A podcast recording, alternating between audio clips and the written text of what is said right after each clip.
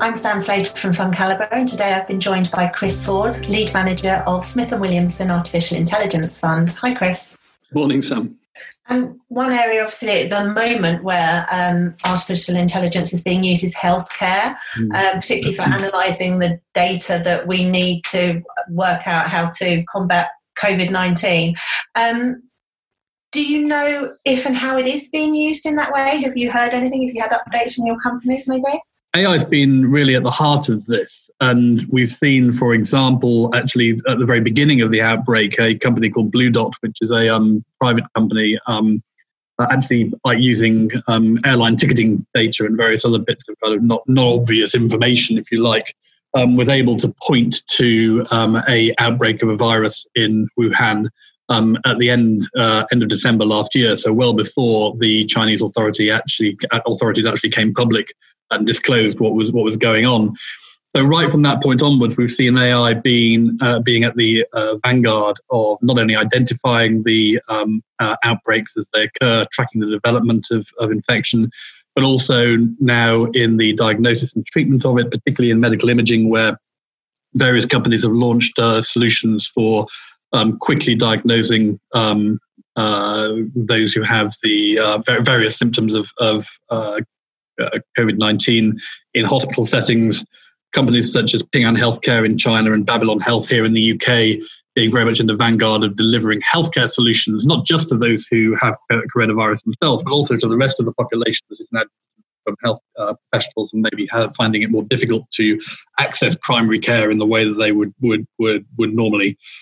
And then, perhaps most importantly, in the drug development and research process, where obviously there's a huge global effort to look for a vaccine um, for COVID is uh, well understood, but the degree to which that's being enabled by um, AI platforms in a number of different ways, companies like AlphaFold, which is a, a, a, a alphabet company, so inside the same parent as Google, or Sensyne here in the UK, or Clarivate um, providing the data set, the, the, the data sets. You know, we're finding it all over the place. I think when we when we um, when we come out of this the other side, as we will, um, population health is going to become a much more important component part of um, of healthcare provision globally. It's not any longer going to be seen to be the case that you are solely responsible for your own healthcare. There's going to be a kind of collective requirement in our view, and that, of course, is absolutely a data science um, issue. And so there we see companies like United Health and Alphabet and also Apple um, uh, participating there. And then the, companies like Hikvision, for example, who provide um, AI-enabled um, cameras for tracking people around the um, as they move around um, buildings or in the in the public realm. I think that something which uh, has been uh, a, a, big issue for AI has been the ethical dimension around AI, what people will tolerate um, in respect of the uh, delivery of AI platforms into their lives, and where various different cultures draw the line with regard to what's acceptable and what's not acceptable and you know, I guess at one end of the of the of the um, spectrum lies China, stereotypically with a much more kind of authoritarian view of AI, much greater state involvement in personal, what we would consider in the West to be personal data, and a much greater desire to to to capture much more data as people go about their everyday lives. On the other hand, you have maybe the European Union standing at the other end of the spectrum with GDPR, mm. placing very similar, very significant limitations as to what can actually be done with data inside the European Union. And I think that the experience of of COVID nineteen really puts that very clearly on the table for discussion. And do you think that COVID 19 could actually accelerate this change towards AI because we now perhaps see the benefits more than we have done until now? Some of the barriers might actually come down? I think that's I think that's definitely the case, and you know we see that in healthcare certainly, but I think we also see it in lots of other parts of people's lives. You know, we, we see we've all been asked to change the way in which we live very significantly over the course of the last uh, last couple of months. Um, we're probably all doing things differently. Um, we're probably all doing things that we've never done before and that we maybe had never particularly wanted to. And as we've been asked to do that, we've all gone away and tried to find the the least disruptive and most uh, appropriate ways to cater to ourselves and our families. And in many cases, that has led us as consumers to not just deal with healthcare in a different way, but actually experience all kinds of different things in, in ways that we had not previously had to. So, for those who have never previously placed a um, order for groceries um, in an e-commerce context, you've probably done that in the last eight weeks. If you didn't have a Netflix or a Disney Plus subscription, you've probably got one now.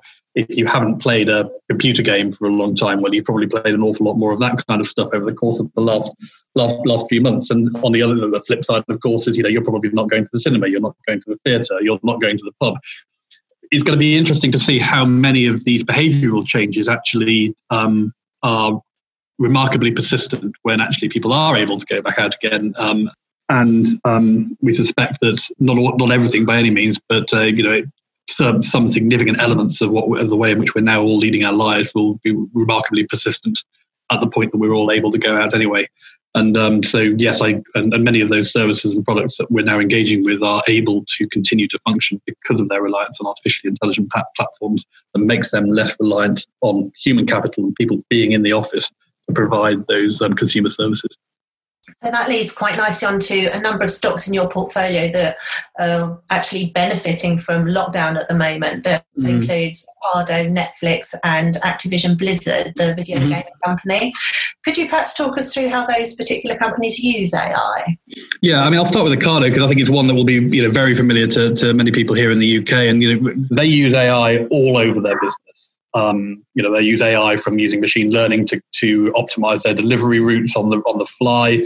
They use AI to create personalized stores for each consumer, so that your experience as a consumer will be different from my experience as a consumer. And the idea there is to make sure that we all have as, as efficient and enjoyable experience as shopping can ever be. Um, but then, of course, all of their uh, pick and pack is done robotically, and all of those robots are um, are uh, controlled using artificially intelligent platforms. And a huge amount of modeling is done in the background to help them continue to improve the management of their distribution centers. Um, and they do it uh, using an AI platform and a virtual environment, of course, to ensure that once they do then roll that out in the real world, that those solutions actually work um, extremely, extremely well, and mistakes have been made in a virtual environment rather than a real world environment. So Ocado is a company which is, um, you know, has AI absolutely through to its core, in our view.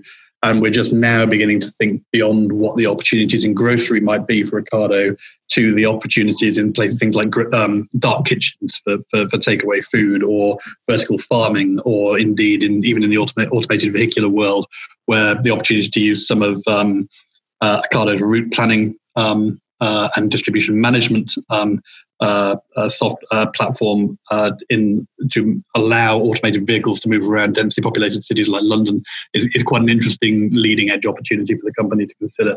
So, you know, at the moment, obviously, Ocado is benefiting from the e-commerce trade and grocery, but actually, we think what's being demonstrated here is the viability of the platform. The question for us is how broad can that platform can become over the course of the next few years.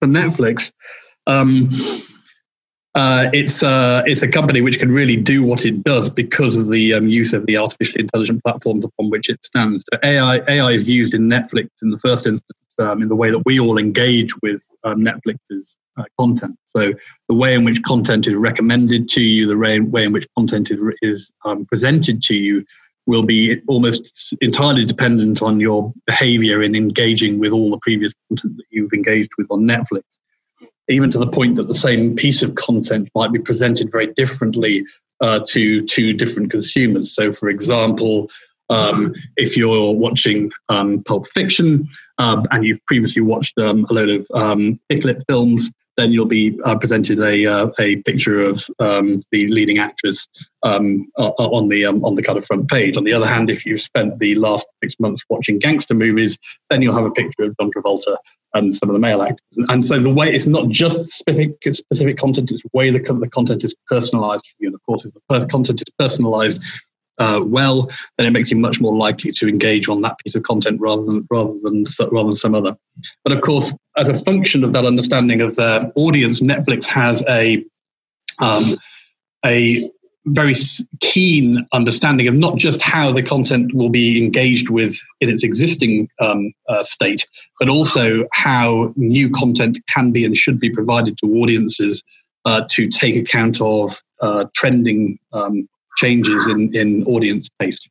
And so, um, uh, you know, and because they control such a lot of their own content production, they can very quickly um, put into the market uh, content um, which caters to a particular, perhaps even relatively transient taste in the market, which because of the lead times for other content producers would be very difficult for them to case to.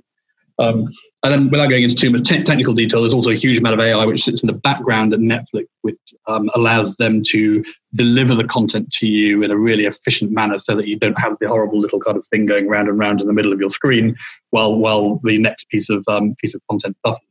And they do that with some very powerful network management AI, which sits in the background, which none of us ever kind of engage uh, uh, think about when we're, when we're, we're looking at the content, but which is really critical to the overall user experience of Netflix. And so gaming has been absolutely kind of identified with, with AI for a long period of time. And, and Activision and EA and Ubisoft, all of these companies, you know, use AI within their games in a number of different ways, most notably and, and long-standingly, I suppose, in respect of the creation of the um, opponents with whom you might be fighting a battle or, or competing with inside the game itself. So AI is, is absolutely at the heart of what allows um, computer gaming to be, um, be uh, to be enjoyable. Something which has changed a little bit, though, as a result of the trend towards massively multiplayer online games over the course of the last few years, has been that um, the requirement to find ways to bring disparate groups of people to compete in online games in the same um, space, virtual space, has become, uh, you know, again, a key feature. You know, if you are a relative beginner to a game, the last thing you want to do is find yourself playing with people who've been playing the game for five years and you just get killed immediately. And so some of the AI, which is developed now by Activision and others, is all about player matching and making sure that you have the right experience in game. Again, like Netflix, it's all about driving consumer um, engagement, and the more engaged you can you can you can allow uh, consumers to be by giving them the best experience, and then the most enjoyable experience you can have, the more likely they are to spend time in the game. And one of the criticisms of AI that I've heard is that it sometimes human emotion is actually quite necessary to make decisions about things. So um, I attended a conference before lockdown where someone was saying that there's the obvious example of where sat nav can sometimes make drivers drive into a mm. river because it doesn't know that a bridge has moved or something. Um, but there were other examples of where they were talking about automated driving, and until recently they'd had the AI doing the brunt of the work and then left it to the human to intervene if there was an emergency. But actually, it was the wrong way round mm. because humans are terrible in emergencies. Very they don't bad. react enough, etc. Whereas the AI does. So mm. they were talking about reversing it so that you would have a human doing most things, but the AI kicked in earlier to avoid accidents. And they had some brilliant video showing how this was possible. Um, and also in the justice system, I believe, where um, they were using AI to uh, predict whether a criminal was likely to commit crimes again in the future and things. But you had to have a judge actually step in and look at the nuances a bit more. So, from an investment point of view, how early would you get involved in companies using AI because there would obviously be some of these risks? Mm. Or do you kind of get involved once the AI has been thoroughly tested, etc.? How does that work? Yeah, I mean, it's p- partly of necessity. You know, our fund is a fund that invests only in publicly quoted businesses, and so one of the uh, kind of necessities of that is that um, we're, we are of our own nature investing in things which to some extent have already been proven because if it's already being done in a public context then it's already gone quite a long way. In the private market, I think there are very significant risks of um, backing the wrong horse, if you like, and backing an early stage technology which um, doesn't end up being um, uh, being productive. But I think what you highlight is is very much a feature of, of the AI space and something which I find extremely exciting, and that is that. Um, you know, we've all, we talked a little bit about you know some of the ways in which AI is already embedded in our lives today and, and how we're engaging with it. But you know, we are absolutely in the foothills. You know, for everything that we engage with today, we can all imagine that the 10, 20, 50 different better engagements with AI over the course of the next few years. So I think it's it's it's appropriate that for every person who is minded to say, "Isn't it brilliant that Tesla you can can drive your Tesla in an automated um, fashion down the highway in California?" There's somebody else that's prepared to say, "Hang on a second, we shouldn't be doing that because these are the uh, these are the reasons." Because all of the reasons that are then outlined are the things that AI needs to now be um, uh, addressing next. And so I think that you know what you what you talk about here is the future opportunity from from AI, which um, you know I think if we had said um, thought to ourselves, you know, 10, 15 years ago that we could engage with AI in the way that we now do in such a relatively short period of time, um, our, our prior selves would have been shocked to discover what's been delivered in such a relatively short period. You know, we tend as humans to underestimate what can be overestimate what can be delivered in a very short period of time, but very significantly underestimate what can be delivered and achieved in a, in a slightly longer period of time. And I think that's really what we're seeing with with with the AI space. Um, uh, you know, it's extraordinary that there are cars at all that can drive all the way across the United States without human any any human intervention. Um, it's a shame that we can't all use the technology today because it's not yet ready. But isn't it great that we're in a position that we can think that we might be able to in the course of the next ten years? The other, uh, you know, the interest, the um, issue that you mentioned, you brought up in the justice space is an interesting one. You know, AI is definitely going to be used in in the um, uh, world's policing and enforcement and justice over the course of the next uh, next decades. Um, uh, you know, we are not interested at the moment in um, in the use of AI. We have no um, uh, position in the portfolio that looks to use AI to arbitrate on um, sing- single-handedly on um, uh, uh, issues of um, justice and its, its implementation. But it's unque- it is also the case that if you look elsewhere in the justice system, artificial intelligence platforms are being used to do very significant amounts of heavy lifting ahead of um, uh, in the prep- in the course of preparing for um, uh, cases um, in front of the courts. Um, so sifting through huge amounts of um, of, uh, of of, uh, uh, data uh, pertinent to a particular case, doing kind of discovery work ahead of, of figuring out what's relevant, what's not relevant. Um, so, and that's very considerably cutting costs to consumers, cutting costs, of course, and making more efficient for the lawyer for the, for the lawyers themselves.